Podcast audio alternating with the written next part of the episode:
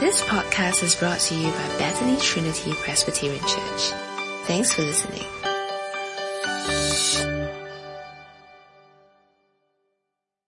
Okay, quickly repeat. Basically, from Talk 4, we were talking. Marty was saying about the reminder of the work of Christ being the pinnacle of the Christian faith. However, familiarity with it breeds contempt, and it will cease to become the center. So my first question was, how do we as Christians avoid this practically? Mm-hmm. The second one is for leaders of the church. How do we ensure that we don't do this? While also there's this worry that, for the congregation, thinking that we're always repeating the same things and why are we doing the same thing all the time? Yep. Thank you. Very, very good question. How do we prevent familiarity of the cross, of the gospel, breeding contempt? It's actually very simple, really, I think. Stick close to God's word. Okay? That's why expository preaching through books of the Bible and in small groups studying books of the Bible and in your own personal life reading lots of the Bible, trying to say read the Bible in a year, cover to cover, that's what's going to prevent you, I think, or to go a long way to preventing you from losing the gospel. Why? Because the Bible is inspired of God. Not just the content of the Bible, but the way that the Bible is written. And so if you stick close to the Bible and just preach expositorily through it, work expositorily through it in your small groups and in your own personal devotions, you will get God's emphasis all the time coming to you from Scripture. Okay? If your main staple of learning about the gospel or Christian things just comes from books only or topics or whatever it may be, that's more likely to get you away from the gospel. So that's number one, stick close to the Bible. Number two, pray. Why? Because the issue is a spiritual one. Okay? We are still... Even though we've been converted, even though the new creation has gone on in our heart, we still have a sinful nature, and the sinful nature will do anything to push Jesus from the centre.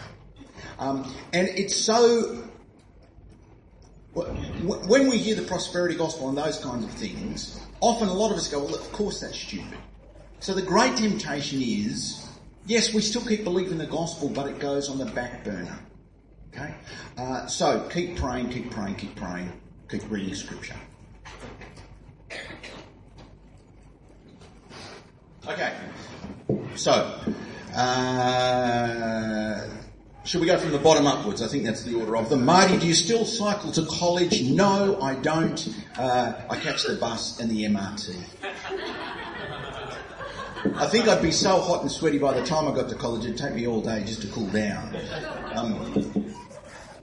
Question number two, at which point do we receive our new heart and new spirit, Ezekiel 36? Is it when we go to heaven, holding area, oh I see, or only when the new creation comes?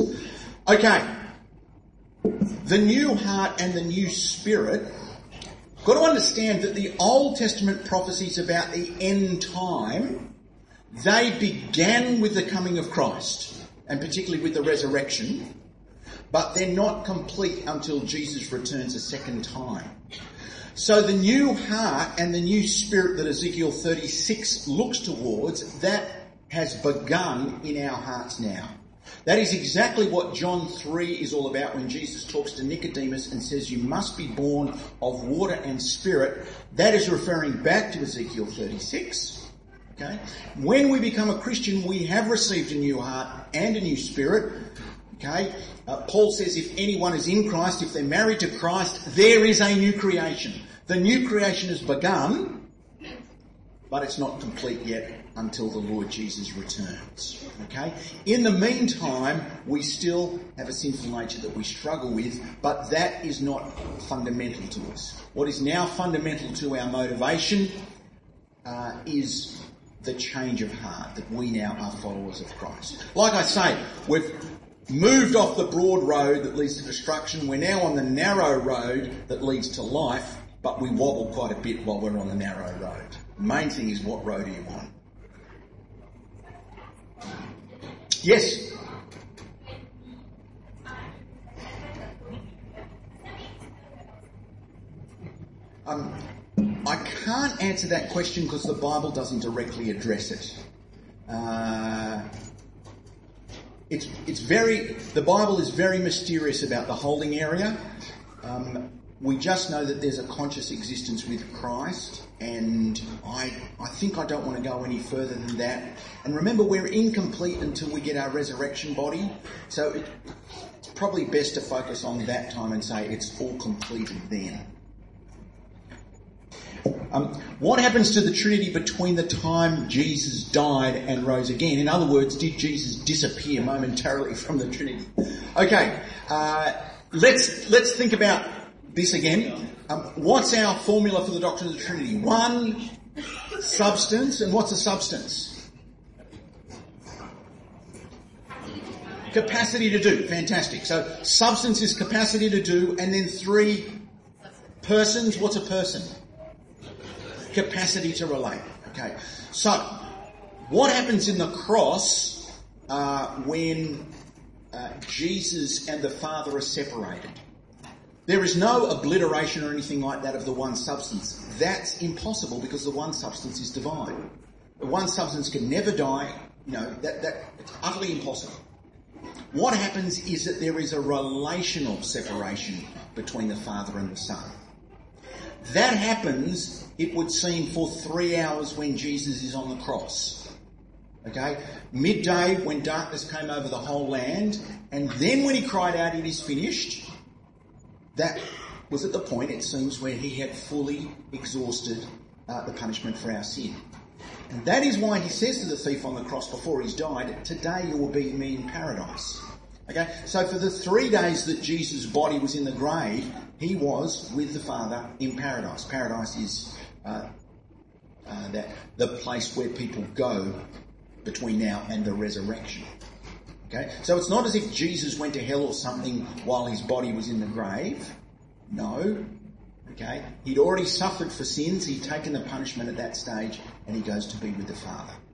Okay, so you can't have any pulling apart of the Trinity or anything like that.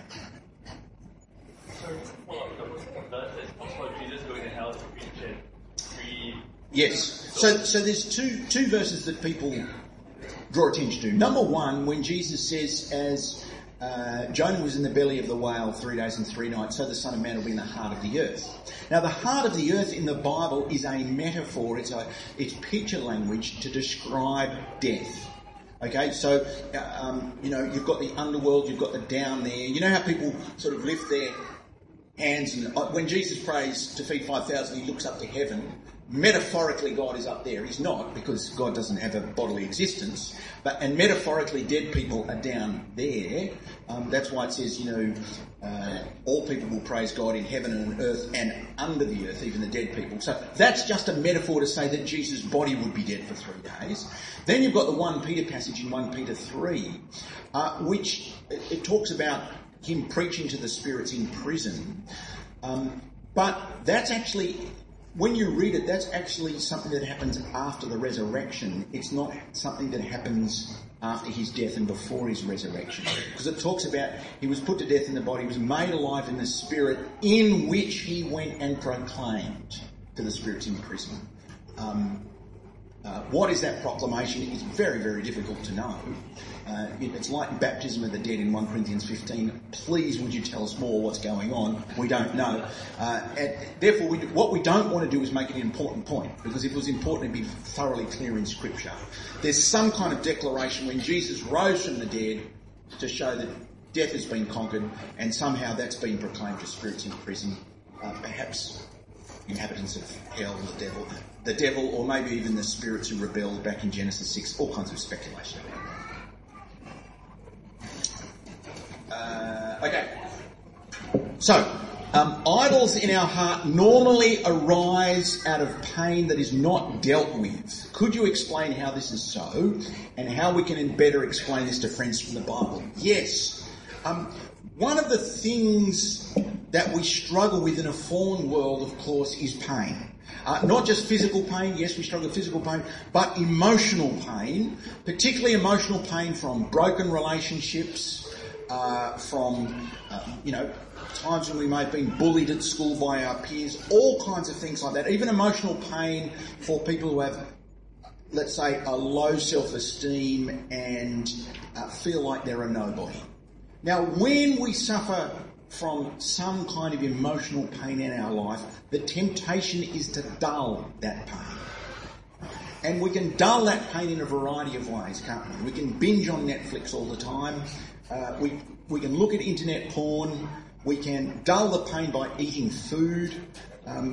Often when you're struggling with pain and you're not even thinking about it, you've suddenly got your phone out and you're looking at specials because you can go and buy something because shopping gives you that sudden high.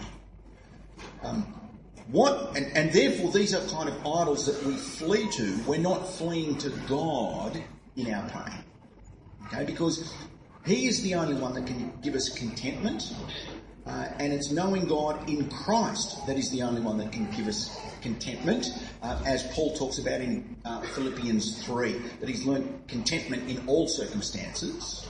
Okay, Philippians 4, but go back to Philippians 3 where he says, I want to know Christ, everything else is rubbish compared to knowing Christ. That's what will give us contentment.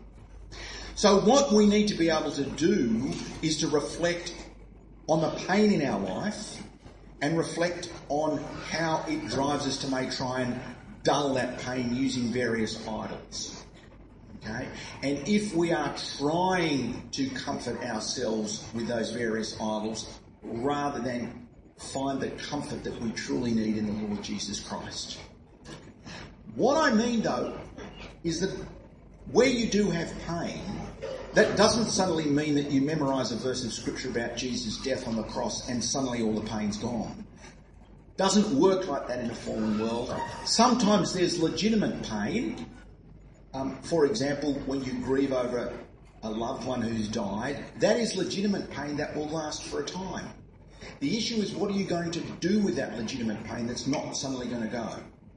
Okay? And that's where you've got to recognise that it's the Lord Jesus who we fundamentally need and will be an anchor through that pain, and to use all the pain and suffering that we suffer from now, to be able to use that to look to home, i.e. the new creation, and that will give us the ability to struggle with suffering and pain in the present.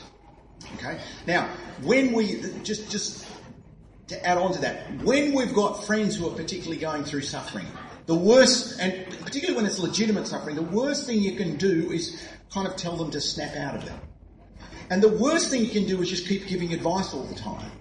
Often they know that Jesus is what will give them contentment. It's like Job's friends. They were fantastic friends until they opened their mouth. And one of the things we have to learn to do is to sit with our friends in pain, okay, and pray with them and listen to them and be comfortable with them in pain and not be lecturing them all the time, but listen, pray, comfort, and as Paul says, bear each other's burdens. Okay, weep with those who weep, laugh with those who laugh.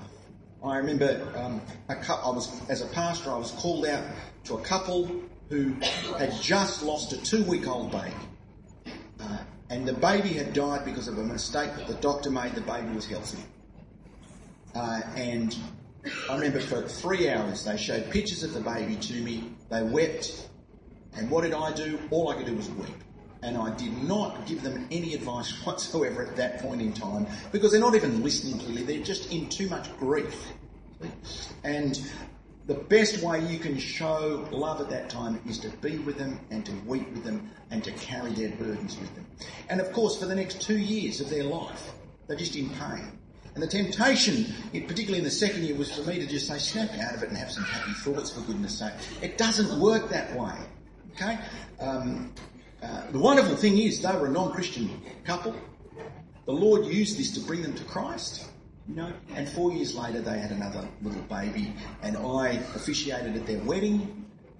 They got married because they were just living together at that time. So you don't know how God is going to use that kind of a disaster. With the bloke in that relationship, he wasn't a talker. So what were we to do? I said, I just kept phoning up and saying, let's go for a surf. And we wouldn't talk much. We just surfed together, but we do things together so that he had someone with him. Okay. So, I don't know if that's answering questions or scratch.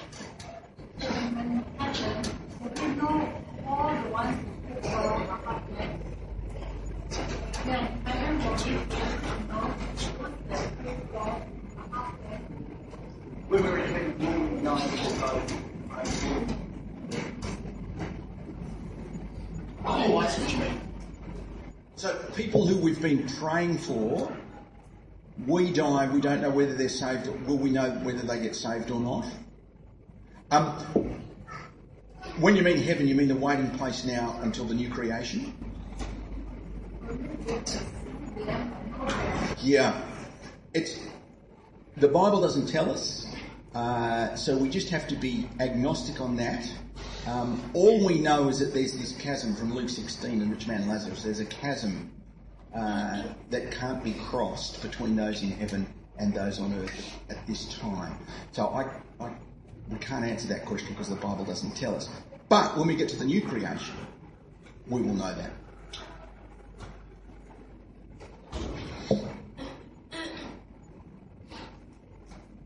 Slido.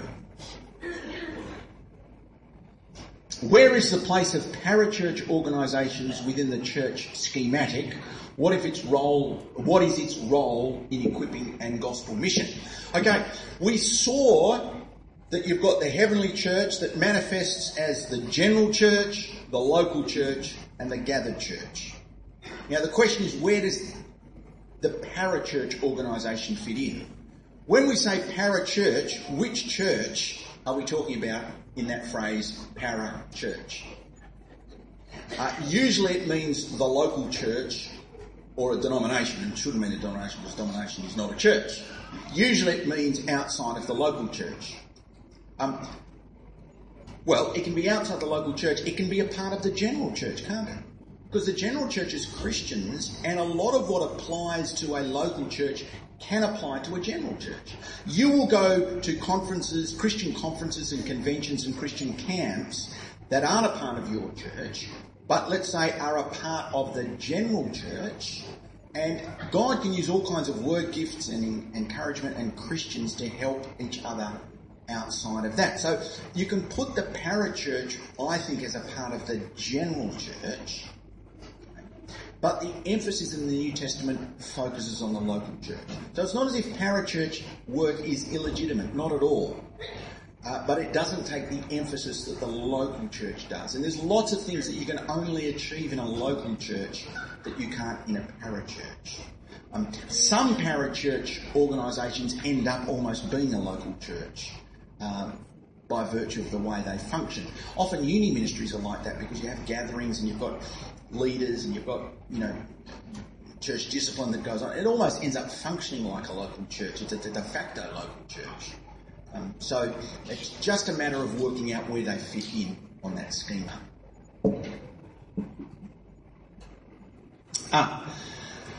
Where in the Bible can we go to explore further the point of Jesus' human nature continuing into eternity? Yes, you can go to a place like Ephesians chapter 1, where it talks about how Jesus, 20:21,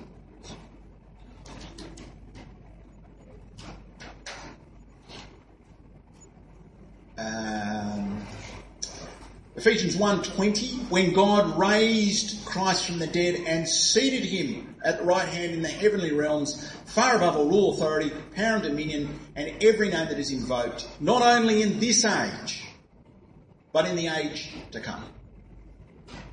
Okay? And God placed all things under Jesus' feet. So there's a perfect example of Jesus being raised bodily, now seated on the throne of the universe, and all authority is now under Jesus, not only in this age, but also in the age to come. In other words, Jesus will rule for all eternity as a human being. Now, that was always God's intention for creation, wasn't it? Let us make man in our image according to our likeness so that they may rule over the fish of the sea. We forfeited that rule in the fall. There were all kinds of attempts for that rule to be done through fallen humans. The rule was first to be done through Israel. They were to be a kingdom of priests. That didn't work very well. Then the human king was raised up. That didn't work very well. The kings of Israel turned out to be terrible, and it was finally fulfilled in the Lord Jesus. Okay? So there's a verse there. Yeah, this is a great question. Can you explain what it means for salvation to be applied versus accomplished? This is a really important point.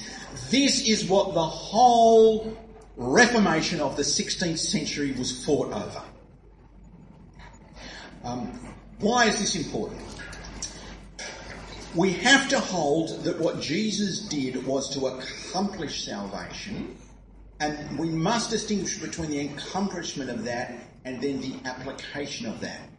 Because the church going into the 16th century, the medieval Catholic Church, ceased to make that distinction. Now, if salvation has not been accomplished,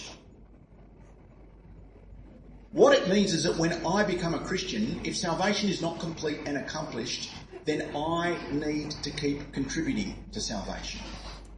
See? If Jesus hasn't done it all in his death and resurrection, what more needs to be done? I need to add to that. My works are critical to that. So, the difference between salvation accomplished and salvation applied shows the distinction between what Christ has accomplished is absolutely complete, and then I can receive that completeness by faith. My works do not contribute to my salvation in any way whatsoever. That's why I'm saved by faith, and I'm saved by faith alone. And faith is merely just trusting. It's the beggar's hand that reaches out and receives that complete salvation. It preserves the fact that I don't work for my salvation. In other words, good works are not the root of my salvation, they are the fruit of my salvation. So all my good works are evidence that I've been saved. They're not means of my salvation. Don't know if that's scratching where the person is itching who asked that, but there we are. How should Christians consider evolutionary creation? Couple of things to say here. The first thing I'm going to say is I'm not a biologist, so I'm probably not the person to give an evaluation of the theory of evolution, number one. Number two, evolutionary creation. The thing about evolution... Let me step back. The word evolution can mean 5 or 6 things, depending on who you're talking to. For example, evolution can mean natural selection of a species. Well, we know that that's true. We can prove that. That's not talking about one species moving to another species. That's just evolution within a species. Well, that's pretty much a scientific fact. Then some people say evolution is the movement from one species to another. A fish becomes a horse, who eventually becomes a human, or something like that. Okay, so you've actually got a complete change in species. You can see how much, I'm a biologist with a statement like that. That's what some people mean by evolution. So my biologist friends tell me, it's very difficult to prove that. It's often speculation about other processes in nature that cause people to think that can happen, and the fossil record is not good at justifying that. Then there's the full naturalistic evolution of someone like Richard Dawkins, where he kind of makes evolution be the mechanism that explains absolutely everything, and so everything's evolution. Not only are animals involved in evolution, but morality evolves, and economics evolves, and politics evolves, and all that kind of thing. And that's often been called Darwinitis. That's applying evolution to absolutely everything. Doesn't work very well. The 20th century, just to show that we're not evolving morally, the 20th century was the most destructive of all centuries compared to the other 19. 100 million people were slaughtered. through atheists. It was atheists who did it. All this business about wars and religion, no. It's atheists who've slaughtered the most people when you add it all up. You know, with Mao Zedong and with Stalin, with Hitler, with Pol Pot, when you go through them all that way. The problem with naturalistic evolution, this view of it, is that evolution rests on life. You can't have evolution without life. But evolution didn't produce life. Where did life come from? We don't know. Richard Dawkins says it was an accident. That's just so irrational it's not funny. Okay, that's the whole thing, you know, where you throw a whole lot of things together and suddenly a computer comes out. It's just ridiculous to say that life is an accident. Life is so intricate, particularly when you understand DNA and the coding involved in that. So evolution only can, if it is true, can only explain a part of what's going on in creation. Okay? But it can't explain things like life. And then it can't explain where the universe came from. And it can't explain what happened before the Big Bang and all that kind of stuff. So personally myself, I struggle with the theory of evolution in that I don't see that its mechanism of natural selection and genetic mutation can explain everything. There's just too much that can't be explained by that. Like, how did the human brain come about? Because the human brain is tuned to truth, where I'm told evolution tunes things to survival. Now, why would the brain evolve into something that is a truth teller? Isn't that just meant to be? Isn't evolution all about causing something to survive? We don't. This truth that this brain can produce can tell me all kinds of things about what's going on in the cosmos that has absolutely got nothing to do with my survival. The theoretical and pure maths that we've learned via our brains have got nothing to do with our survival. It just doesn't fit the evolutionary mechanism well. I don't know if that's scratching where it's itching. I would suggest you read John Lennox's book, God's Undertaker, where he's got a very good analysis, I think, of evolution. And as a mathematician with 3 PhDs at Oxford, he's done the likelihood of evolution being true mathematically and says it's ridiculous, but does so in a gentle and careful way. God's Undertaker by John Lennox with a double N, L-E-N-N-O-X. How do we know non-Christians will forever be unrepentant in hell, or is it more of a time's up, lost the opportunity to respond and repent by Jesus' second coming?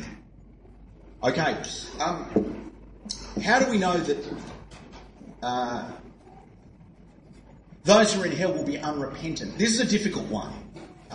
I assume that they'll be unrepentant from the verse that I referred to in the last talk, because it says, but the cowardly, the vile, that's what they actually are, the unbelievers, the sexually immoral, the proud, blah, blah, blah, blah, blah, those people, they will go to hell. Okay, so they will be going in that state.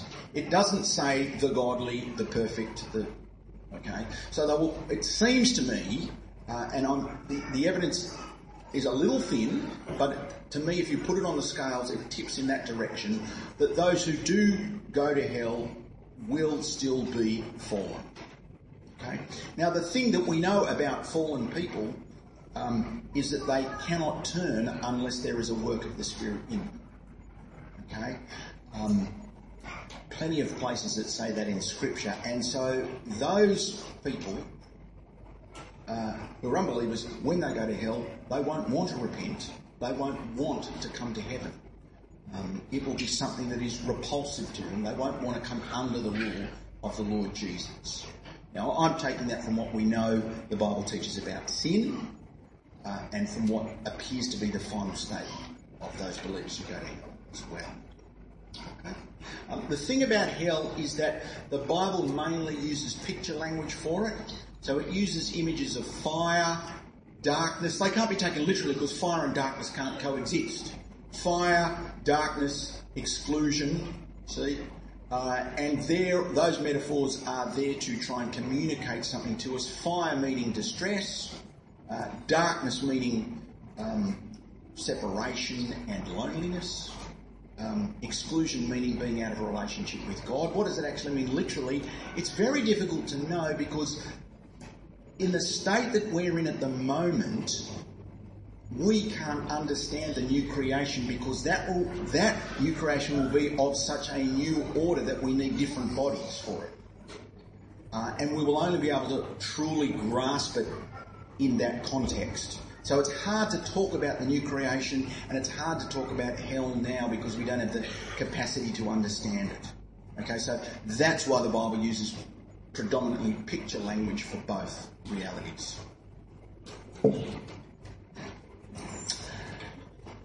If salvation is not applied to a person in the last things, does it mean it is not applied in the first place? Or is it about a person losing their salvation? I'm not sure I understand that question. If salvation is not applied to a person in the last things, what do we mean in the last things?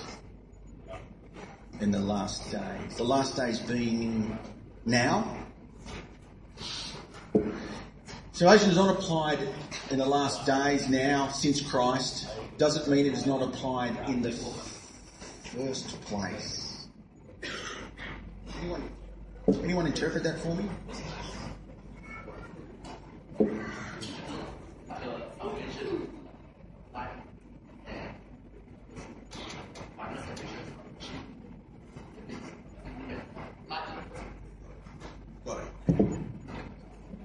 Fantastic. That's nice and simple and clear. If someone, let's we say, if someone doesn't persevere to the end, does that mean it was never applied in the first place? I would say yes. They never were truly saved. Now, you get that from the places like the parable of the sower, okay, where you've got four types of soil, don't you? And the seed gets snatched away. Some seed receives the gospel very happily, but then peters out very quickly. Some seed starts to sprout, but then gets choked up by the good things of life, not necessarily suffering. It's by wealth and cares and what have you. And then some seed perseveres to the end. And I take it from what the rest of the Bible says, that it's only the ones who persevere to the end that truly believed and took in the gospel properly. Those who've been truly converted will persevere, but there'll be a lot of people that won't, that from our perspective look like they've been saved. And we can't tell the difference, because we can't actually see into their hearts. And the only indicator is whether they persevere or not. And I think that's one of the reasons why we've got warnings in the Bible, is so that we can check our own hearts and say, have I been legitimately converted? Yeah. And you can probably, as can I, mention a number of people that we've seen who look like they've been converted and they haven't persevered on. Some of them may come back, some of them may never have been converted in the first place. 1 Corinthians 15, 12 to 17. Does it mean that without Christ's resurrection, Christ's death alone was insufficient to pay for our sins? Okay, we need to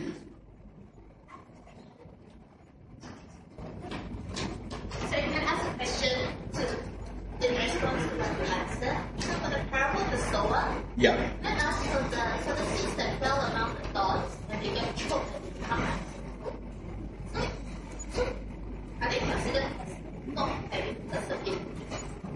So they are considered fruitful. Yeah.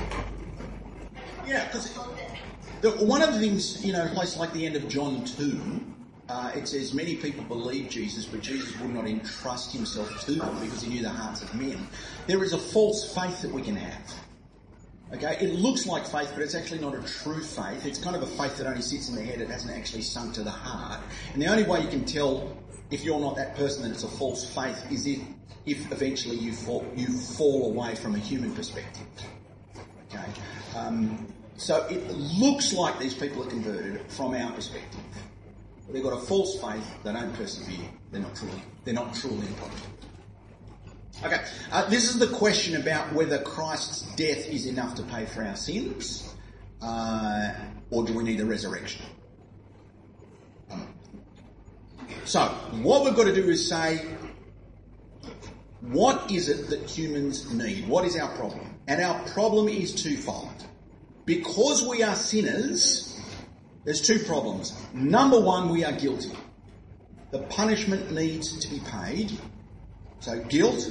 Number two, we're bad. We are bad people. Our hearts are bad. We need to be changed. So we need guilt to be dealt with, but we need to be changed on the inside. Now, Christ's death is sufficient to take away my guilt. He paid the price. But I need the resurrection for my heart to be changed. Remember I talked about new modes of power. Resurrection power is the power that God uses to change my heart. That is why Christ's death is not enough to save us. It's enough to pay for my guilt. But I've also got the problem of being a bad person, and that's where I need the resurrection. Okay? That is why now resurrection power has started in your heart when you were born again, when you were regenerated. Okay? If anyone is in Christ, there is a new creation. It's actually begun. So we can't be saved without the resurrection, but let's recognise what Christ's death does as opposed to resurrection. Death pays the price for our guilt. Resurrection doesn't do that. The resurrection is all about making me good. Okay, I hope that answers the question. Okay. Could you clarify what Hades is and what is purgatory? Where does the idea of purgatory come from? Okay. So clarify what Hades is. The Greek word Hades, the Hebrew word Sheol, that is the word used to talk about people when they die, and that it appears to be some kind of a holding place for people when they die. The Old Testament doesn't talk much about Sheol. That is, unpack it for us. It mentions it, says a few vague things about it, but as we move into the New Testament, we learn a little bit more about it. Sheol, we learn, at least in the New Testament, is a place where unbelievers will go before they are raised. It appears to be some place of torment, okay, but it's not people receiving final judgment and condemnation in hell, okay, and that they are kept there until they are raised, okay. So that's Hades. The rich man and Lazarus, you know that parable? That's talking about Hades. That is not talking about hell, it seems to me. The word Hades is used there. The word for hell is not Hades, it's Gehenna. A couple of other words, but fundamentally Gehenna. The problem is that the English translators have translated Hades and Gehenna both as hell. So it can be a bit confusing. So just look carefully. I don't think that's in the latest NIV, but it certainly was in the earlier NIV. It's in the King James. It's in a number of English translations. Just look carefully. Now, purgatory. Where did the idea of purgatory come from? It had early proponents of a vague idea of purgatory. One of the people who actually started speculation about purgatory going was the great churchman Augustine, one of my favourite theologians. Okay, but it was in the early Middle Ages, in the 500 to 1000 AD era, that purgatory really started to take root. Why did purgatory arise? Simply for this reason. When I die, if I'm not perfect, how could I possibly front up to God who is perfect? We know that God is holy and cannot be contaminated, cannot have imperfection in his presence. And so people thought, well, if I'm going to be with Jesus in heaven, and God can't have any kind of imperfection in heaven, then there must be some purification process that goes on between my death and me getting to heaven. And so they speculated, they went beyond Scripture, because Scripture doesn't teach this, that there's a period of purification, and by the time you become perfect, then you can go to heaven. Okay? That only applies to believers. Unbelievers don't go to purgatory. Unbelievers eventually go to hell. So it's just the issue of some kind of perfection going on. And then it started to gather momentum in the high Middle Ages, that is 1000 to about 1350 AD. And it was at the Reformation with Martin Luther, John Calvin in the 16th century. Not Martin Luther King, Martin Luther. Martin Luther King was named after Martin Luther. Martin Luther's way more important. And just so you know, Martin Luther King's a great man, but Martin Luther's even greater. They saw that if justification by faith is true and that Christ has won our complete salvation, then your purgatory is against us. We can't hold to purgatory. We can't purify ourselves in any way. It's what Christ does that purifies us. And so that was where purgatory, after 1,000 years or so, got discarded. Maybe we have one final question. One final question.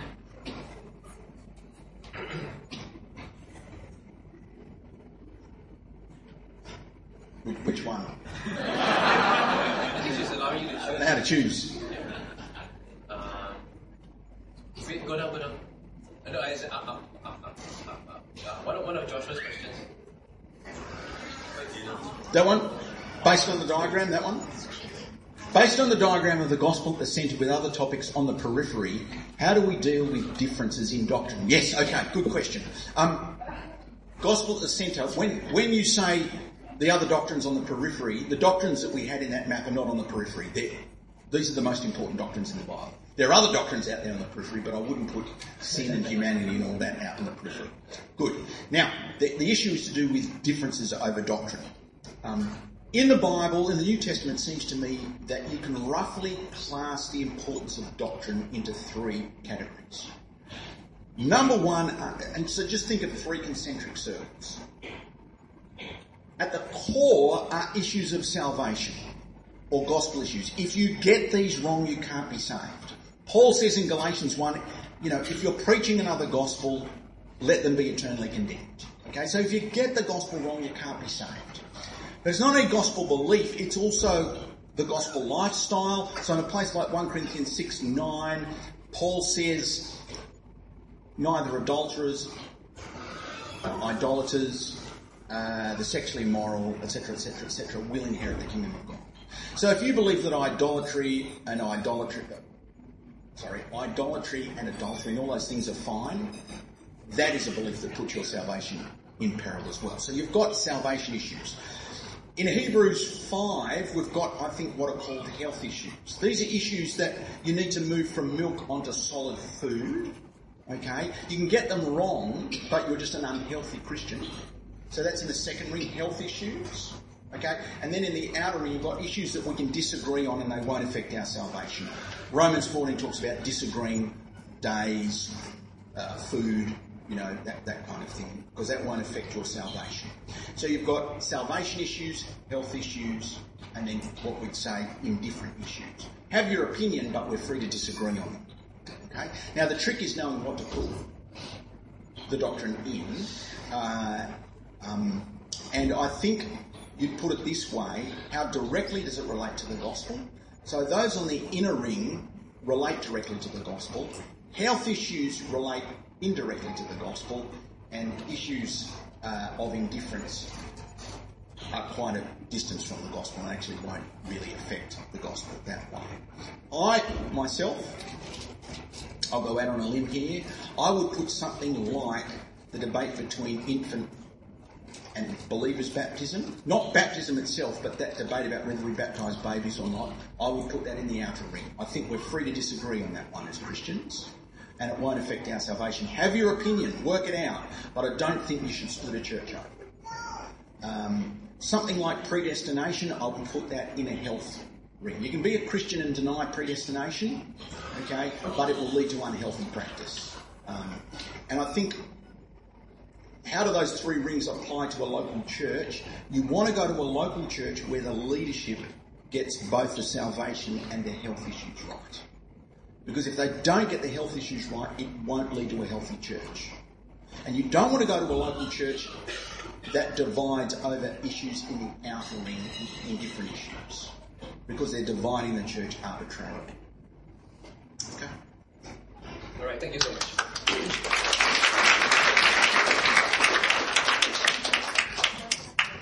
Thanks for listening to this podcast brought to you by Bethany Trinity Presbyterian Church. For more information, visit us online at busypc.sg.